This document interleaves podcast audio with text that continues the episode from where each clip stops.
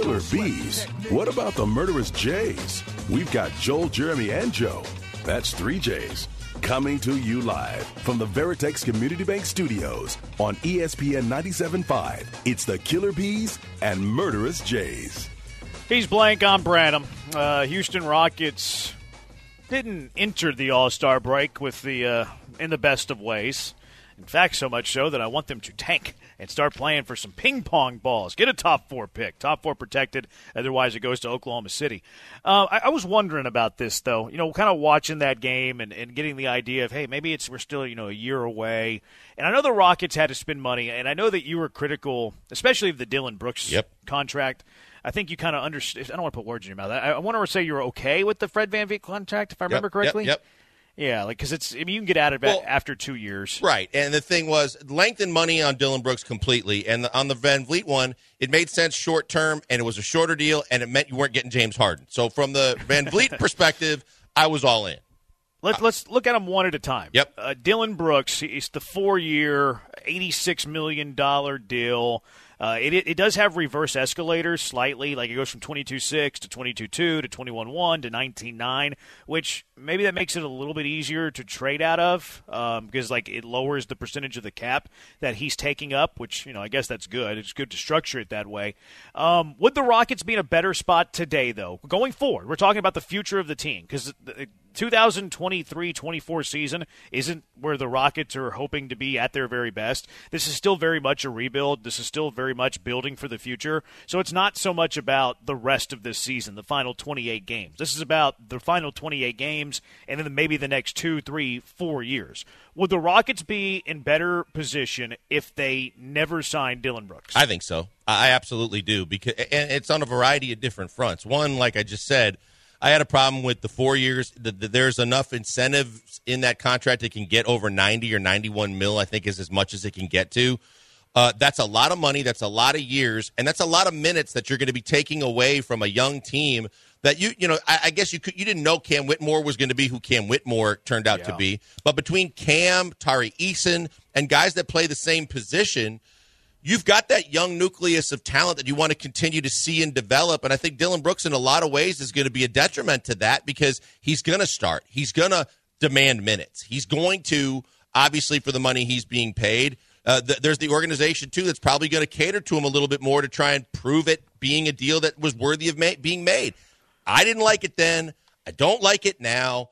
It's obviously they did have to spend the money, but then I throw it at you and I say, okay, would would they have been better off passing on him and giving maybe more money towards a big that would have helped Alpi and be kind of in the situation they're in now, lacking an extra guy up front, whether it was Brook Lopez or somebody else. There were other guys out there because the market. I don't think there great. were though. Like I, don't like. I, I remember when they missed out on Hilm. It was like they immediately went to to Jock Landale. Like I don't think that the market for centers was very good, if I remember correctly. I think the market overall wasn't great. Yeah. for sure. A- And there's no doubt about. It. I don't want to you know penalize them for that. But would they have been better off passing on Dillon Brooks? Who, let's be honest, like no one ever looked at Dillon Brooks and thought he was a max type player or a guy worthy of getting a contract this big for that long. And the Rockets did, and that makes you scratch your temple too. Going, was anybody else in the ballpark offering this guy that kind of money? And I had said it at the time. I, I would like to see if there was competition for a deal that big for a dude like that.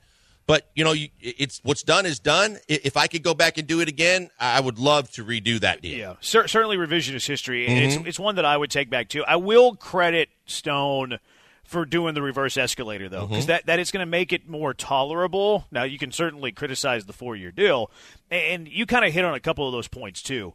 Like the reason that revisionist history, hindsight twenty twenty, I would like to have this one back isn't so much about Dillon Brooks. It's more about the emergence of Cam Whitmore. Like I want, Cam, like if, if Dillon Brooks is playing 32 minutes, that means he's taking minutes from Cam Whitmore. That means he's taking minutes from Amen Thompson. Eh, That now Tari Eason got hurt, so you can't include him in this conversation.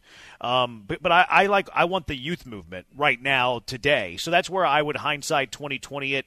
Uh, you are on the hook for multiple years, and you did have to hit the salary floor, but maybe you hit the salary floor by overpaying two, three players on one year deals. That way they're expirings and you're not committed to it going forward. So you kind of kick the can down the road and when you have these cap savings. So I, I would say a hard yes. We're in agreement there. Uh, yep. Revisionist history. It'd be nice to have that Dillon Brooks contract back. And I was more in favor of it at the time than you were. Uh, so that we'll give you the dub on that one. Uh, the second one, Fred VanVleet. Three year, $128.5 million deal. Now, the third year is a club option. So it can be a two year deal if the Rockets want out after next season. Revisionist history, hindsight 2020. Where do you stand on this I'm, I'm still doing this one, Jeremy, and I'm doing it simply because of some of the reasons you mentioned and then a couple that need to factor in. And that is obviously the short deal, the, op- the opportunity to get out after two, the fact that he still has a lot of value in this league, and you saw it. Not only is he playing the most minutes, but you know he's still effective doing his job. He can distribute the basketball, he can make shots when he's open. But he we as a as a fan base watching this team, we needed to see more structure. We needed to see more coaching. And when the coaches can't do it on the floor, we needed someone, not James Harden, me, me, me, but someone that could get the young guys involved as well as do what they needed to do to, for themselves and for, for the team as a whole. Fred VanVleet is that guy. He's the extension of Udoka. He's a guy that's already been there, done that, and won one to where he got the contract, but he was the ideal veteran guy. And again, let's not, I go back to what I said. He prevented you by getting him from getting James Harden because you had to spend money. And that was my biggest fear. I think both of our biggest fear was please don't do that again. But the fact that Fred is a guy that brings stability in the locker room, stability on the floor, still can do num- get numbers and do things. I, I don't regret, and it's only a two year deal. I think they, they will find a market for him if they want to unload and get out before the third year, regardless. But I think he was the right fit. Yeah, that's the thing is I, I, think he might actually have some value. Like I think uh-huh. this offseason is too early to trade him because you're still super young in the backcourt, and I don't think Amen Thompson's ready to take over the reins of the starting point guard uh, full time. Although I wouldn't hate it, uh, I don't feel like the timing's right this offseason. But maybe at the deadline, and mm-hmm. then you know you get creative with that club option that he has. Like you can pick up the option, sign and trade, whatever random things you do. I will. I mean, I'll be honest. There are times whenever I wish Fred VanVleet got less minutes. There are times sure. whenever he's getting 38 minutes a night. He led the NBA in minutes per game for a while, where I'm like, okay, like should he be playing 38 or should he be playing 30, 32? And you're giving some extra minutes to Amen Thompson. So I've I've been frustrated with the amount of minutes that Fred VanVleet gets. So like, I, I haven't been all that positive about the contract, but you had to give the money, mm-hmm. and I'm okay with it even today. Now, I don't want him to play as many minutes. I wish that they would close the gap a little bit between VanVleet and Amen Thompson. But I also think you can get some value from it as soon as next next trade deadline. Yeah, ETS two is exactly why you were thinking that way, which is no, without question. Uh, embrace the suck too, because yeah. it, it, now that you've gotten past the trade deadline, I think the first half of the season was Udoka obviously trying to surpass the wins of last year and show that this is a whole whole new ball game, uh, top to bottom. VanVleet was also they were proving that they made the right decision with a guy that is the perfect fit for what they want to do, how they want to do it, and the kind of player that they want to be their leader out there. But now that you've passed the, the trade deadline, it's okay to say he can play 27, 30 minutes a game you can give Amen more run now because now it is truly about the development of your roster one through 10, one through eight, one through 10, as opposed to going out and trying to win ball games as we highlighted this week. You just, you got to change your mentality a little bit, whether the coaching staff does or not but as an organization and being reality and saying even if you get in, you're getting out quick. So you might as well see as much as you can of the young guys and figure out what this team's going to be for next year. I wonder if we do see a little bit more of that uh, after the All Star break because the men played well, mm-hmm. and, and, you know I don't even know the timeline on on VanVleet. Have you heard the timeline on VanVleet at all? I thought I heard it was shortly after the All Star break, but I don't know that they, I don't think that he and Tari I don't think they've pinpointed an exact game or, or, or when. The scary part to me, Jeremy, and this is where you're going to look at Udoka, is the fact that Holiday's been playing well in the last couple of games. I don't, I understand that, but he's not in your long term future plans. No. He's not in the plans past this year. So I understand he's been playing better, but maybe that means you let him go and, and, hook up with another team that can actually utilize his skills and maybe he has a future with. Because I don't want to see him playing that much after the All Star break. I mean, that's where Udoka can learn a thing or two from Branham. Quite frankly, is that he's going to be trying to win. They shouldn't be trying to win. They should be trying to lose. And how do you lose? Instead of playing Holiday, you give a couple more minutes to Jalen Green. Uh, who who's not that great. Uh, three three one one. Tilman needs to take a page out of Crane's book, open up that checkbook, and get a good veteran to lead the kids on and off the court. Isn't that what he did? That's what he tried to do. You know what he did? I mean, Brett, I think VanVleet's that guy. I think yeah. Brooks is. I think Brooks actually is a better leader than we give him credit for because his on-court demeanor is weird. Right. I actually think he's pretty respected in the locker room. I, you're right about that. I, I've actually spoken to people about that, and behind the scenes, they say he is a great dude. He is a loyal teammate, and he not that he's a, a you know bona fide leader per se, but he is a guy that has the back of his, his teammates, and that's great. The on-court antics is just an extra thing that you don't need. You, you, it's fine if you want to go support and, and, stick up for one of your teammates, but when you instigate it and you do it a lot, eh, it's a bit much. Yeah, seven one three seven eight zero ESPN HRP listener line. So we're on the uh, we're on the same page. We wish we would have had back the Dillon Brooks contract and then Fred Van VanVleet. And you can get creative on how you spend the money. Like if you're still not at the salary floor, okay, we'll give Jeff Green twenty million dollars. I'm being I'm kidding a little bit. But just sign the best free agent that you can for one year. And even if you trade that guy at the trade deadline, like okay, well now you used your money wisely. Like you use your your money to, you know, create players in the future, which I mm-hmm. think is better option than Dillon Brooks for the next three years. Yeah, uh, look, I, I think there is. I think there were other options. I know you had to spend money somehow. You could have signed maybe a slightly better player on still a short deal, gotten some, kind of the things that you needed for the now, for the this year, and maybe next year. But you didn't have to do and make the commitment both in years and money that you did to a guy like Dillon Brooks, who, in my mind, just wasn't going to live up to that contract no matter what he did. Dizzle, are you guys watching the NBA as much you as you have in the past? I just don't feel like the storylines are there anymore. They don't really hate each other anymore, uh, unless you're Draymond Green. Uh, between AAU and frequent trades, they cross paths more often.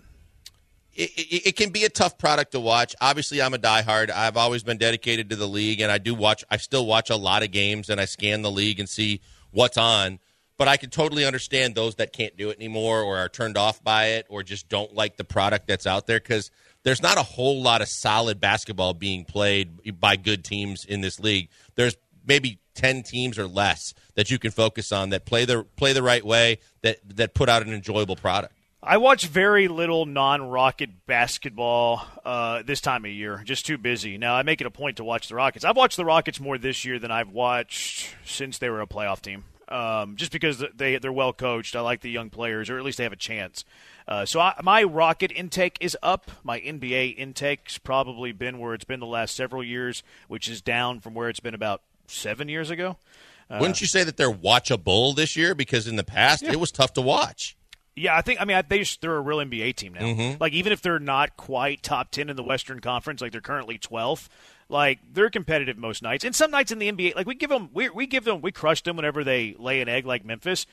Every NBA team's going to do that ten times a year. It's just the nature of the business. Milwaukee just did it to Memphis last night. Yeah, I mean, yeah. it happens. That is, that's exactly right. The reality that fans hate to to to digest is these guys. There are certain times of the year you can predict it on the calendar. They're going to mail it in a couple of times, and it sucks, but it's true. Sampson, who coached in the NBA, says there's there's ten games each year that you're just going to win. You, like you're just going to play over your head, and you're just going to win. And there's ten games that you're going to lose every year. Like you're just just going to happen. It's what you do with the other 62. It's a booby trap, literally yeah. when you're in Miami, but also right there around the All Star break. 713-780-3776 HRP listener line. Let's make mock drafts great again. How are we making mock drafts great again? And how are we making the Texans better? 713-780-3776 Killer Bees ESPN 97.5 and ESPN 92.5. Welcome back to the Killer Bees on ESPN 97.5. Killer bees are also known as Africanized bees, and we all know there's nothing Africanized about these two guys. It's Joel Blank and Jeremy Branham. 3%, which is more of the vote than Graham Barton got yesterday. Uh, making mock drafts great again. He's Blank. I'm Branham. Ocho says the NBA is bad word. Next topic. Uh, 1317. My life shattered today when I realized Joel Blank was white. All this time I thought you was black, dude. Three exclamation marks. Who said that? 1317. Oh, text. Okay. Uh, that's the first time I've heard that one. Barry Laminack used to get that a lot. I feel like a lot of people think my co-hosts are black. I Hmm. used to get that with the Baytown Batty. People would think he was black for some reason. Yeah, I don't know. Understand that one.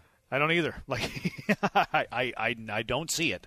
Uh, anyways, let's make mock drafts great again. Yesterday, we, we're opening this up to the uh, the listeners. By the way, you want to play along with this game? We're, we're posting it on a poll each and every day, so you can get in and vote for who you would take. Yesterday, we had Jer'Zhan Newton, Marius Mims, Cooper DeJean, and Graham Barton. Jer'Zhan Newton won the vote, 51%, so it was unanimous. Us three and the voters uh, all wanted Jer'Zhan Newton. Cooper DeJean got 34%, Mims got 13%. I don't know who you guys are that want to tackle. And poor Graham Barton got less than 2%. Unbelievable.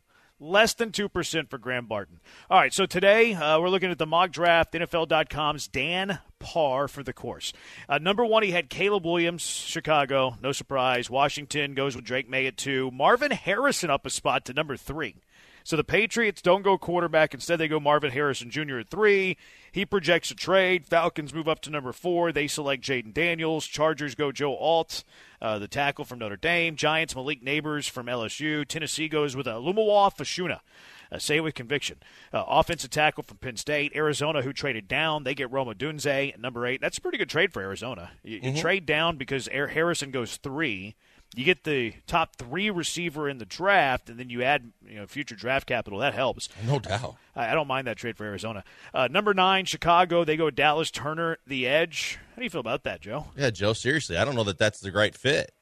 Uh, I think it's a good pick. I, I still kind of like the idea of going Caleb and then receiver if it's there, but putting someone opposite of Montez Sweat makes a lot of sense. So I guess if three receivers go before nine, like it takes you out of the receivers a little bit. Yes, like you'd either have to trade back, or and I don't think they're in the Brock Bowers game because of Cole Kmet. So I think uh, I think Dallas Turner makes sense there. Honestly, I wouldn't be in the Brock Bowers game anymore either with that terrible picture of him. The uh, the khakis, Yeah, the had a- khakis in waiting. I've had a I've had a draft crush on Brock Bowers for two years that was ruined by one picture. Uh, number ten, the Raiders they they actually trade up and go J.J. McCarthy in this one. Scroll on down. Houston Texans are on the clock. They select Nate Wiggins, corner from Clemson. If Nate Wiggins is the pick, are you okay with that? Yeah, I am because again, it, it, again, there's the ramifications, and it, it's basically what it's telling you the other message in this whole scenario, which is that with free agency before the draft, you're going to know what their plan is and or was with guys like Greenard and Stevie Nelson. And if Stevie Nelson's gone and you have to replace Stevie Nelson, and we know how many starters they have to replace and how much money that they have to balance, and the fact that you're plugging in a corner that's probably going to be plug and play from day one and fill the role of Stevie Nelson, be the bookend long term for Stingley, then it makes sense to me and I can live with it because it, it, it's a it's a necessity pick over kind of a luxury pick. And that's why I'm so against another offensive lineman in that position. Yeah, uh, yeah. We've, I mean, we've, we've discussed the offensive lineman stuff. The Yeah. the opportunity cost. I, I, I hear you on the opportunity cost because if you're going offensive lineman instead of corner, instead of defensive end, blah blah blah blah blah. Now, you know what you do in free agencies, what could impact this. You know, if you if you bring back Nelson, you bring back Greenard, which I, I frankly don't think that that's very possible. Uh, I think bringing back both of those guys is probably less than ten percent. Where would you have it? Greenard, Nelson, re-sign with the Texans before draft day. I have it.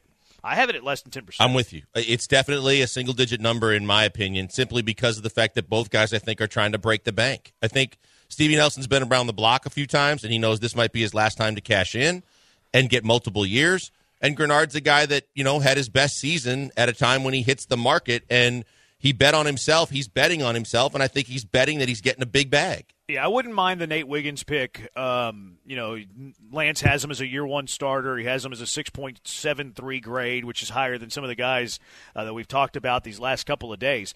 Uh, playing the game, how would you feel about Nate Wiggins at 23 if he's ultimately the selection, Joe? I think it's a good pick. I think it makes a lot of sense. I'm at like a two percent chance that both those guys are 2%. back. So I just it doesn't seem logical that Nelson and Greenard are going to be there. I know I know Nelson started a podcast. Uh, and he kind of backtracked a little bit, just trying to be like, "Oh, I didn't think it was going to go so viral when I posted the vest, and I didn't even Yeah. say his name." Well, he didn't sound anything like that. I listened to the podcast. he, didn't sound, he didn't sound anything like that. Um, but I think Wiggins makes a lot of sense. Like, I think what Lance is a day one starter. Yeah. So I, I think like it's a fine pick, and it does feel like corner. The way these mocks are looking, if they are if most of these people are right, the best position available at 23 is going to be corner. I think. And you have some options there uh, at corner too. Um, the, the, Nelson the, the, Nelson thing was weird. I, it was somebody else's podcast, but I think he might have started his own podcast recently too. On top of that, um, he talked about how there was like some sort of agreement between he and Caserio that they were going to bump him up, and like he was sitting there waiting and waiting and waiting, and he got frustrated with the timing of it, um, which I mean, it was kind of weird. Anyways, let's let's do our, our game here. So Nate Wiggins, twenty three. This mock has Graham Barton. We're getting we get a pick between Graham Barton, Graham Barton again, uh, the Duke interior offensive lineman at twenty four. Cooper DeJean goes twenty five to Green Bay, Iowa corner and Chop Robinson, number 26 pick, the edge from Penn State. So you got the option with Wiggins, Barton, DeJean, and Robinson. Which of the four are you taking? So I'm going Chop Robinson because I, I, think that in my mind, I think both of those guys that we talked about are gone. I think Greenard is gone, and I don't want to pay him, as I said yesterday, anything around 20 plus that he's looking for. And I definitely don't want to pay Stevie Nelson what he's looking for. So if I'm looking to replace guys, and I also, again, in the back of my mind, I hear DeMeco talking about improving the defensive line. You need a guy to replace Greenard on the other side of Will Anderson, and you get Chop Robinson. I think you can still draft an interior defensive lineman. It looks like some of the, the names and D, D linemen are going to slide to the second round where you could possibly still get them. I think you could get a corner that's serviceable in the in free agency. It doesn't have to be the top of the list corners that are going to be out there and available, but I think that you can replace a corner cheaper than you could for some of the eh, to get some of the guys that that you're trying to resign and or that are going to be out there at other positions like pass rusher and I think you make your overall defense better. So I'm going to go Chop Robinson. I'm going to I'm going to trust that they can either get a corner in free agency and or and they can still use like their second round pick. I think that, you know, Sweat and guys like that are going to slide and I think that you might even be able to get a defensive lineman in the second round. Yeah, I'm going to cop out on this. Uh, if you bring back John Greenard, give me the corner Nate Wiggins. Sure. If you bring back Nelson and not Greenard, give me Chop Robinson. For the sake of the exercise, let's say both are gone, uh, because uh, now now you really have the question, and I think that's what you ultimately did. You, you were kind of acting like both of them were gone. Yep. Um, this one's tough for me. I, I wouldn't be mad at any four of these for the record. Wiggins the pick, cool. Barton's the pick, cool. I can get on board with that. It means that you're out on Kenyon Green, though. Uh, DeJean, cool. Chop Robinson, cool. So I can get on board with any of these four. I'm going to eliminate Barton though because of the opportunity cost. Like I feel like your holes are bigger outside of interior offensive line if Greenard and Nelson are gone. I'm also going to cross off DeJean.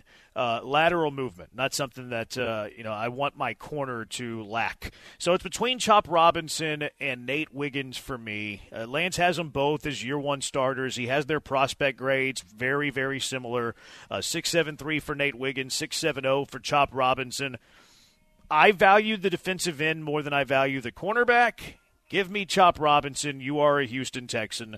The Blankers and I are in agreement. Joe, what do you say? We are unanimous. Uh, even though That's I like second day in a row. I know. I think I, I like, like this. I think I like Nate Wiggins, but should I go against you guys? Uh, I, I just think that pass rusher is more important, like you said, Jeremy. And, and Chop is a guy that like I thought he was very good in the Big Ten.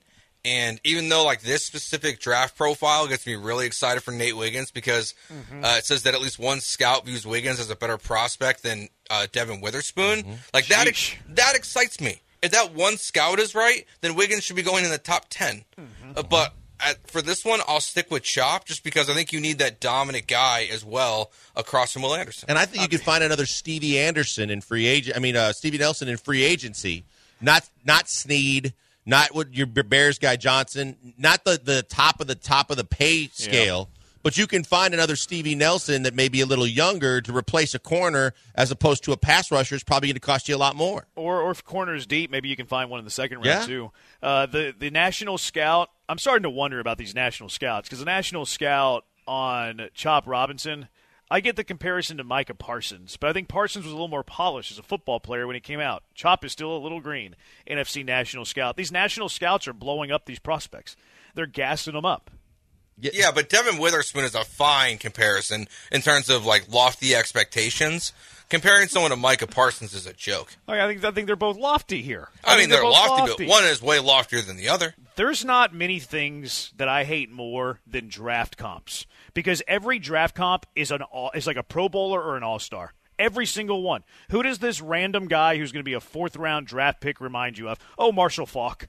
Like every it does it never fails. Like there the comp is always better than the prospect, and it's always a ninety five percent of the time. right? It, it, the fact that we've, I always say in the the NBA, it's become a complete crapshoot based on uh, potential. That, but even in the NFL, I mean, look at what we had on Bad Take Boulevard with all the different bad takes on Patrick Mahomes. Because as much as you want to think you know and have figured it all out, and Lance does a boatload of work every single year on this, Eh. it's one thing to evaluate their talent, but then when you have to try and make a comp, it's unfair around the board across the board because it's unfair to the kid to try and live up to that expectation, and, and it's it's it's it's a little disrespectful if, as Granado would say, it's a little disrespectful if uh, you're saying a guy that you know ends up being a Hall of Famer or a multiple time Pro Bowler, and that, that this kid's going to be you.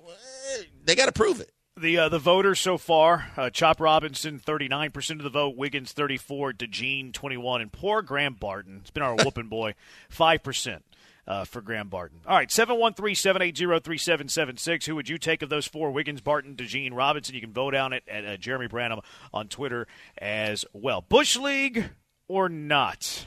713 780 3776. I just gave away our will a bit. Uh, Bush League or not? Couple of things that are Bush League or not. What do you think? It's Killer Bees on ESPN 97.5 and ESPN 92.5.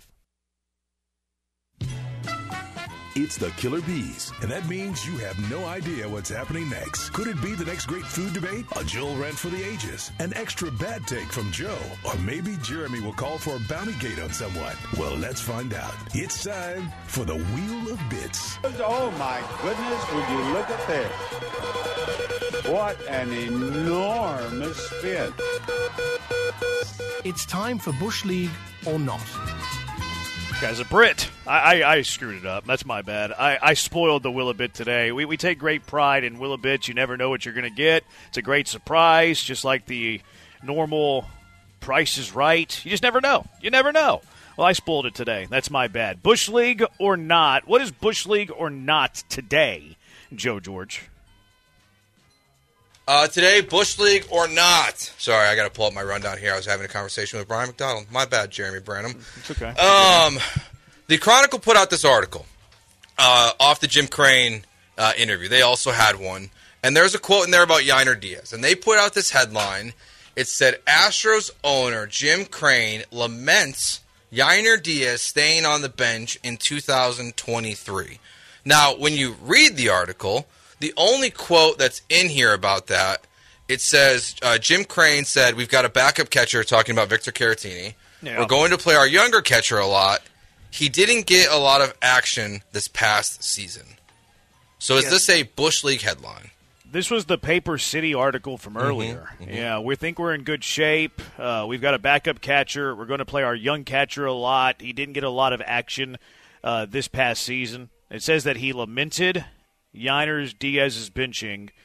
Which I don't know if he got benched. That, that kind of makes it seem like he got benched. No. And then it says Houston's owner seemed displeased with the young catcher being sidelined from starting. Bush League or not? Is a misleading headline here?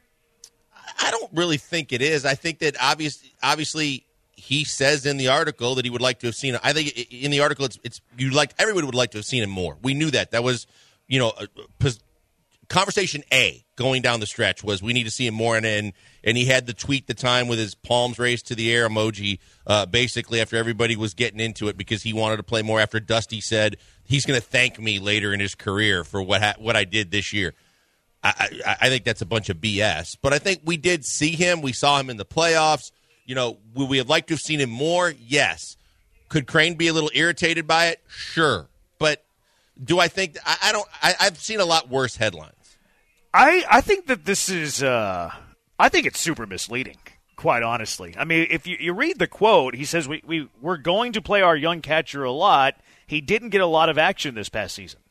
Like that to me doesn't like I can certainly that's like the fans like would say we're you know he didn't get a lot of action this past season and that was a huge mistake. Like usually there's something else after that, right? Like if it was like if it was us talking about it, he Yainer didn't get a lot of action this past season and it cost the Astros wins, and it prevented him from having a huge season. Like that to me is more lamenting. But stopping right there, like he didn't say anything negative. He didn't take a shot at like Dusty. He didn't take a shot at Maldi. He didn't even say that Yainer should play more. He says we're going to play our young catcher a lot. He didn't say that he should have played more last year. He says we're going to play him a lot this year. He didn't get a lot of action this past season.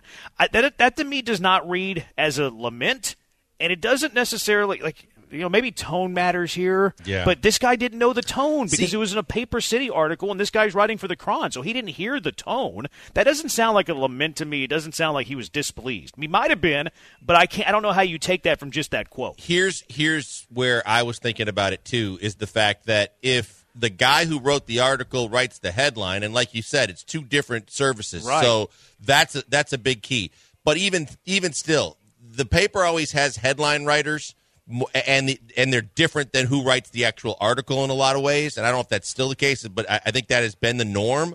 And, and at the same, and it, it could be one thing if True. because it's one thing if the if the guy who wrote the article could sense that tone and maybe had some off the record kind of Yep. con- conversations to where you can really feel strongly that you, you could back that comment. But if it's coming from a different source that wasn't the source that got the interview, Yeah. now you're right. It's like two sources removed. Yeah. Like if you have somebody else writing the headline and writing the subheadline for Chron, who is like basically aggregating the story on something that was in Paper City. Like the quote was giving in a one on one with Paper City.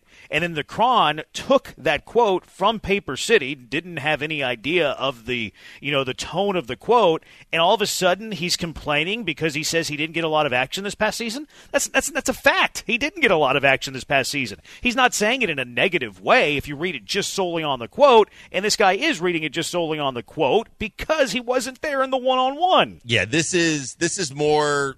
This is and everybody's looking for clicks these days, but this is more of the norm for like is it Yahoo Sports that always does this, where Yahoo Sports always puts out like if the Astros sign Cabbage, and all of a sudden the headline is Astros sign key bat and piece to add to a, a chase for championship, and everybody's like, ooh, and then you go, it's a cabbage, it's a vegetable. right. I think you're. I think this was a clickbait. Yeah. I think it was a clickbait, and if it's clickbait, it's bush league to me. It is bush league, You, absolutely. You, you throw a word like lament and displeased. No, I don't. He just gave you a factual quote. Bush league. What else you got for us, Joe? All right, this is got it's, this one's about me. Okay, I have a question. If this is a bush league take, But but since you're the king of bush league, did you say that that was bush league? oh, it's definitely bush league. Okay. It's a ter- It's a terrible quote. Like it, it is a terrible headline. It's not lamenting, right? No, there's no lamenting in it. Like it's just he's just stating a fact that he didn't play much last year and he's going to play a lot this year. Uh, so this is my my my take that might be bush league. Okay, I am worried. I have red flags about C.J. Stroud Oh boy. because he's going home with Amber Rose. Because Deshaun Watson is going on podcasts and talking about how he talks to C.J. Stroud and gives him advice. And Johnny Manziel last night after the Cactus Ja- or before the Cactus Jack softball game thing that CJ was in, Johnny Manziel said the same thing. Said he's known CJ Stroud for a long time, and he calls and gives him advice.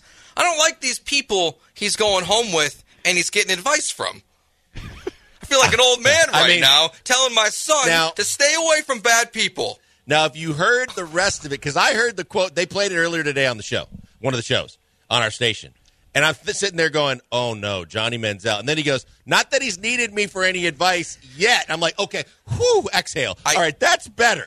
The one part of this where like I know part of my take is Bush League is I almost don't know if I believe either Deshaun or Johnny about what they're spinning. But like it's just there's two guys that are saying they talk to CJ Stroud, they give advice if he wants it, they're there for him. And he's going over the Amber Rose. I'm like, I don't like his circle. The Kardashians at the Super Bowl. I don't I don't know if I like CJ Stroud's inner circle, it seems. I think not- you can. I think you can ahead. get away with a Jenner without the rather than a Kardashian. Yeah. I don't feel like the Jenners are the ones that are cursed.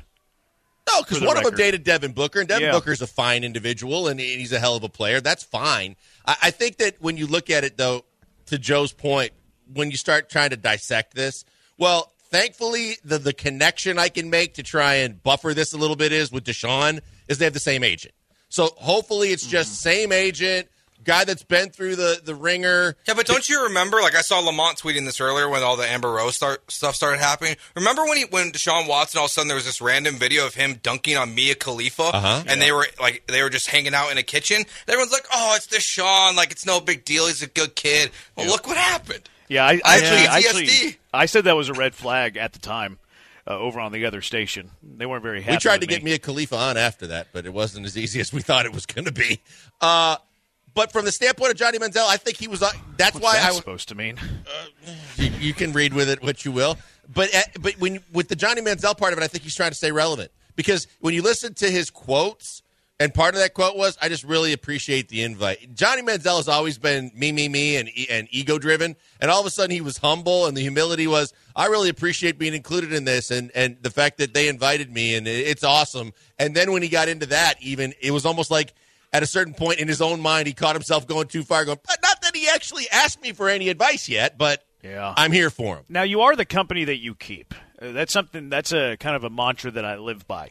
You are the company that you keep. So, like the the thing with Deshaun, they have the same agent. Like you trade texts with Yeah. people. Like people text me, "Hey, you should do this." Okay, well, cool. Like cool that you text me that. I'm not going to listen because I don't care about your opinion. Uh, same thing with Johnny Manziel. I didn't know the second part where Manziel said that he hasn't asked me for advice yet. Same thing. Like I don't care if people give me advice. I'm not going to take advice from people I don't care about their opinion. So like that stuff doesn't really matter to me. The Amber Heard thing, Rose. or Amber Rose. Amber Heard was the uh, that would Johnny be Depp worse, guy. to be honest. Who's Amber Heard? Amber She Heard's was the, one- Johnny Depp guy. Yeah. Oh, oh, right, right, right. or gal, not guy. Um, this one concerns me a little bit. Like Amber Rose had the she she had the thing with Kanye, right? She had the thing with Harden briefly. She I did she dated Harden. Oh, too? we had her at, at Rockets games courtside. I didn't know she dated Harden. So she dated Harden. She had a thing with Kanye. I think she was married to a little with uh, Wiz Khalifa for a little bit. That sounds. So like she's got quite the list, and she's also forty years old. Yeah. And our quarterback's what, 21, 22? Like, is she trying to exploit C.J. Stroud here? Is she is she taking advantage of an impressionable young man? I wonder that. I don't I don't love the Amber Rose aspects of this. The the Deshaun thing, whatever. They're texting. Stroud can choose to ignore them. Same thing with Manziel. I didn't love seeing Stroud take Amber Rose into his car after he won the MVP at the Cactus Jack thing. He's, he's from here. He's got a car. She needed a lift. Let's let's try and look at the bright Maybe. side of this. Okay. We don't know. We don't It's know. CJ. I mean, look. What, what's the difference between Jalen Green and his potential, I guess, baby mama? That isn't there a huge age, age difference there too? I think it's about the same amount of years. Jalen yeah. Green. yeah, Yeah. it's scary. I think it's about the same. Well, I think that, I hope that matures Jalen Green. Uh, we said that, but I don't need any more maturity on CJ Stroud. No. He's with his mom. His mom gives him good guidance. He's playing great. The, the last thing we need is CJ Stroud to, get the, the Kardashian 15 and the curse, and he comes in fat and he doesn't play like Harden did. And uh, I don't need any of that from him. Just like I don't need him playing in these celebrity basketball games. Stay away from trouble. Uh, somebody texted said that he was also she she was also involved with Twenty One Savage. I didn't realize that. I like his music, but I didn't realize that. Five nine one two. CJ was seen with Amber Rose after the celebrity softball game. No, all capital letters and about seven exclamation marks. And then zero eight three eight takes the opposite approach, says that he won after the game as well. So I guess it depends on who you ask when it comes to uh, to Amber Rose. I don't know how this is good. For, all I care about is how CJ Stroud performs with the Houston Texans. I think she's got a reality TV show, too. Still. I think she, she she still have one. I know that she probably. I think that she used to. Yeah, and I think I want to say that she still has one because I want to. No, I hope. this is not good. yeah, I don't like it. This is not good. The, the off season for C.J. Stroud's off to a terrible, terrible Oh start. no, he won the MVP. He did, but then what? He was seen after the game with her, Oh, so we I don't know. know. when their relationship started. Maybe Who's she he saw the trophy. Joseph, What? I'm just saying. Joseph, Joseph. He's going to win another MVP. He's going to drop 30 on Micah Parsons and Puka. I think Puka's on the other team as well. And it's going to be great. Hopefully he's above NBA. All Star Weekend. Joseph. Hopefully he can compartmentalize. Hopefully he can. compart- maybe he's Mm, Jeter. boy. Maybe he's Jeter. That'd be great. Maybe He's he's Jeter. Jeter. Most clutch player ever. Jeter and Kobe would be great to be compared to. James Eh, Harden's dating. eh. Kobe. I mean, Kobe was married though. Yeah, but we're talking about we were talking about his work ethic earlier. And I thought we were talking about their Yeah, no, compartmentalization. yeah, no, I'm not. Yeah, what what what's going in compartments is not part of it. I'm just saying I, I I'm going to compare him to Kobe and Jeter from a winning and that drive perspective. I don't want the drive of Slim Jim and the dating prowess of things we've already been through in this I city. got my I got my eyes on this. This isn't I this is like something it. that has my attention. All right, 713-780 ESPN. Bush League or not, uh, Joe's take on he's a little concerned about the company that CJ Stroud is keeping. What other sport in the world can the 300th player in the world spike viewership so much? It's the Killer Bees on ESPN 97.5 and ESPN 92.5. Hey, before we go to the break, tell you about the newest and greatest golf spot that I found. It's X Golf and Katy. X Golf and Katy is the real deal. It is absolutely phenomenal, and you're going to love it if you're a golf fan. You can love it even if you're not, because it's like a sports bar. It's absolutely fantastic, and, and they've got tons of screens, and they got all your favorite uh, libations, and and you're going to love every single thing about it. But now, look, if you're a golfer, it is the end all be all that I've seen. It is absolutely phenomenal because it's the best golf simulators I've ever been on. The fact that you can putt and it's really an accurate way to judge how you putt. You can practice chipping. You can play over 50 courses worldwide. It's absolutely phenomenal. You can use your own golf balls if you want to actually really hone in on the touch and the feel of the swing. And it's going to chart everything the spin of the ball, the distance, all the great things that simulators do. They have the, the ability for you to have parties there. You can have birthday parties and gatherings and celebrations. They have a, a back room you can reserve for ultimate privacy with one of the simulators, or you can just get the simulators like you uh, like everybody else does by being there. You can get fitted for clubs. It's a phenomenal spot. You've been there one. If you go there once, you're going to be there a, a lot more because I'm hooked already. Check them out today. We're going to be there next Friday, by the way, on a remote where you can check it out as well. X Golf is the newest, latest, and greatest in golf in Houston, and you got to check it out. It's at 99 and I 10 in Katy, and it is absolutely phenomenal. Check out X Golf online today.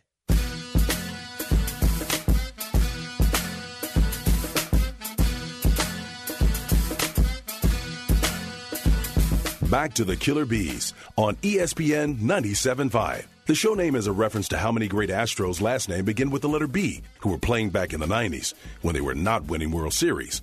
Bagwell, Biggio, Berry, Bell, and eventually Berkman. You might not remember Berry and Bell, but trust me, you'll remember Blank and Branham. Here they are now, live from the Veritex Community Bank Studios. He's blank. I'm Branham. We are the Killer Bees on ESPN 97.5, ESPN 92.5, 713 780 ESPN HRP listener line 713 780 3776. Few text on Amber Rose and uh, CJ Stroud. Ocho says that Amber Rose was kicked off College Hill, celebrity edition, for fighting Joseline Hernandez. I've never heard of that show. Me either, and I've never heard of Joseline Hernandez. I yeah, me either. I, I'm kind of. I mean, I watch a little uh, reality TV. I dabble in the reality TV. My my wife forces me to watch. I've never heard of that Oh, one. yeah, you both do. Yeah, uh, I mean, you, happy wife, happy life. Uh, CJ is a grown up. Do you really think he cares about three guys on ESPN's opinion? He is 21, living his best life. I certainly hope so. I mean, we're the beacon of wisdom, like on this show. Everybody should listen. We to are us. the voice of listen to reality. us, then people, you're you're much smarter. Uh, you're much smarter if you listen to us. You're smarter. You make better decisions. Uh, people like you more. Yeah, no doubt about it. Like at the same time, the the fact of the matter is is that we're looking out for his best interest, whether he listens to us or not. We care enough that we're trying to look out for him. That's all it is. Uh, 713 780 ESPN. We're looking out for his best interest. And in turn, when we're looking out for his best interest, we're looking out for your best interest if you are a fan of the Houston Texans. Uh, what other sport in the world can the 100, actually, eh, let's just go 300th player in the world, uh, spike viewership so much? Tiger Woods was playing in the Genesis, which Tiger Woods withdrew Yep. from the tournament today, uh, citing illness, which is probably good news. Like, if he was withdrawing from the tournament, which is the best reason for his future as to why? Illness. Because, I mean, you can't avoid illness. Now, if it was leg, okay, that's not great. Or back. Yesterday he had Yeah. back spasms. Yeah, just like an ailment. Or, he had back spasms yesterday? That's what he blamed the shank on 18 on was the fact that Oh, yeah, uh, 17 and 18 he was having reoccurring back spasms and it spasmed causing him to shank. That's what I say whenever I hit bad shots too. I'm like, oh, my back spasm. Where did it hurt? Uh, all over. Spinal. Spinal. Um, so he withdrew today. Illness. That's that's good news, I guess, uh, because it's not like you said a spasm or a leg or something like that. But I, I, saw that the viewers, the viewership numbers were sky, you know, sky high. They went through the roof with Tiger playing. The bets on the on the uh, the Riviera, the Genesis Invitational, mm-hmm. they went up. The golf courses Riviera, they went up tremendously. Like there was more bets on this tournament by far than any other tournament this year. What other sport in the world can the 300th best player in that sport spike viewership in the way that Tiger Woods does? Well, I'll give you the answer that's not reality, but the the, the answer is is that if Michael Jordan ever decided to play again, no matter how old and how bad he was, everybody would be watching. And LeBron probably has some of that cachet, but LeBron's still really good at his age. It's it's tough to say with the quote unquote rankings because different sports are obviously different. Yeah. But we all know there's nothing close to Tiger. I mean, I think all three of us, even Joe, who's not an avid golfer, is dialed in when Tiger's playing, and, and you it's must see TV. I can't call myself an avid golfer. I, I like it. I just I'm not avid. I don't play. I, I, yeah, I don't have the time to play anymore. I, I love it. Myself an avid golfer. Um, I see Jordan's interesting to me because like would, would would it really like he did come out of retirement, he did. you know, but he was he was still really good. I mean, he wasn't the 300th best player in the league. He was much higher than that. Like, does he spike viewership that much when he came back for the Wizards oh over what they were normally getting? I don't remember. So the first time he came back, remember he, he he wore 45 and played for the Bulls, and that was right before the playoffs, and that threw everything through the roof. Well, I was many more the Wizard. Whenever, you, yeah, and then when he made the, the, the already, ultimate, right? yeah, even they when were, he made the uh, the ultimate comeback to the Wizards, then people were still paying close attention, and there were those glimpses of brilliance. Like there was sure. the the big night. I think he had a big night in the Garden one last time. He had like a forty point game. I think at least once or twice. Where everybody was like, "He's still MJ. I got to see MJ. Is MJ playing tonight?" And he was. That, that team was bad, but because MJ was playing, he was on TNT. He was on, you know, the game of the week because everybody had to still see Michael. Yeah, that, that's probably that's probably a good one. I mean, he averaged twenty in both of those those years too, so he was still at least scoring, and that's back when twenty meant something. Yep, uh, that wasn't like nowadays where twenty is just you know twenty. Um, the the answer that I had was uh, is Mike Tyson. Whenever Mike Tyson late in his career you know, at, this is after, you know, if, he was pretty good when he got out of prison, like didn't necessarily beat anybody, but when he got out of prison, he was still fine. And then he had the big price fights with Holyfield. He had, you know, he had two of them. He had the fight with Lennox Lewis, never beat any of them. But I'm talking about like when he was late, when he was fighting like the McBride. Like this is whenever he got like the tattoo mm-hmm. around his eye. Mm-hmm. People were still tuning in to see if Mike Tyson was A, going to be Mike Tyson again, or B, do something crazy like bite somebody's ear yeah. off. So like I, because Mike Tyson late in his career was was not very good. Middle of the pack fighter at best. I mean, he was losing to some just tomato cans. I would say Mike Tyson had that kind of effect. He did because of the fact that you're right. Whether you wanted to see him finally kind of figure out the, the greatness we all thought that he had in him, to whether he was going to continue to be the car wreck that we had gotten to know everybody had to see how is this what's the next chapter going to play out like how's this all going to end and so everybody had to see it. And he was, because we always talk about it, like from this, if you just look at his career achievements, he's not even close to being in the consideration for the greatest of all time or one of the greatest of all time. But when he was at his peak, when he was rising and everybody was watching everything that he did and, and his story, you you had to see Tyson when he stepped in the ring, and you also knew if you blinked, it might be over, which is another reason why, because people love fights, yeah. that they had to see it. But you can only talk about the last couple though, because like he was he was one of the best whenever he was coming up. Like this isn't this is Tiger now. Like who is very mediocre at that their sport, but still is mm-hmm. going to pull ratings and viewership and engagements more than literally anybody else. Uh, someone texted in said Mario Andretti. Like I, I don't know that, don't that know game that enough. enough. to, to know if that is the case. Like it would probably have to be an individual sport. Like maybe Serena, maybe Serena Williams can. Do it. If she it. comes back and she's one short, that that would be a pretty big storyline that people would want to see. Is can she you know, put it all together for just one tournament. Yeah. It's like when Tiger went again. We go back. to Is Tiger, she the equivalent though? Like is Simo- It's close. Is, is she the equivalent right now to women's tennis? What Tiger is to men's golf? Like is, is her game slipped that much? we don't know because I've seen her on some talk shows, and I don't think she's been staying in shape the way the way she used to uh, because she's not training the way she used to. Could she get back there? That's the biggest question. Because I could see LeBron getting to this point. I could see there being a point when LeBron wants to play with Bronny or down the road Yeah. that he's not because he's still so effective right now at his age. But there's going there could be a time in our future when LeBron says, "I still want to play with Bronny," and Could be ev- next year. Yeah, and everybody want, but he's still. You, I don't think he's going to fall off a cliff.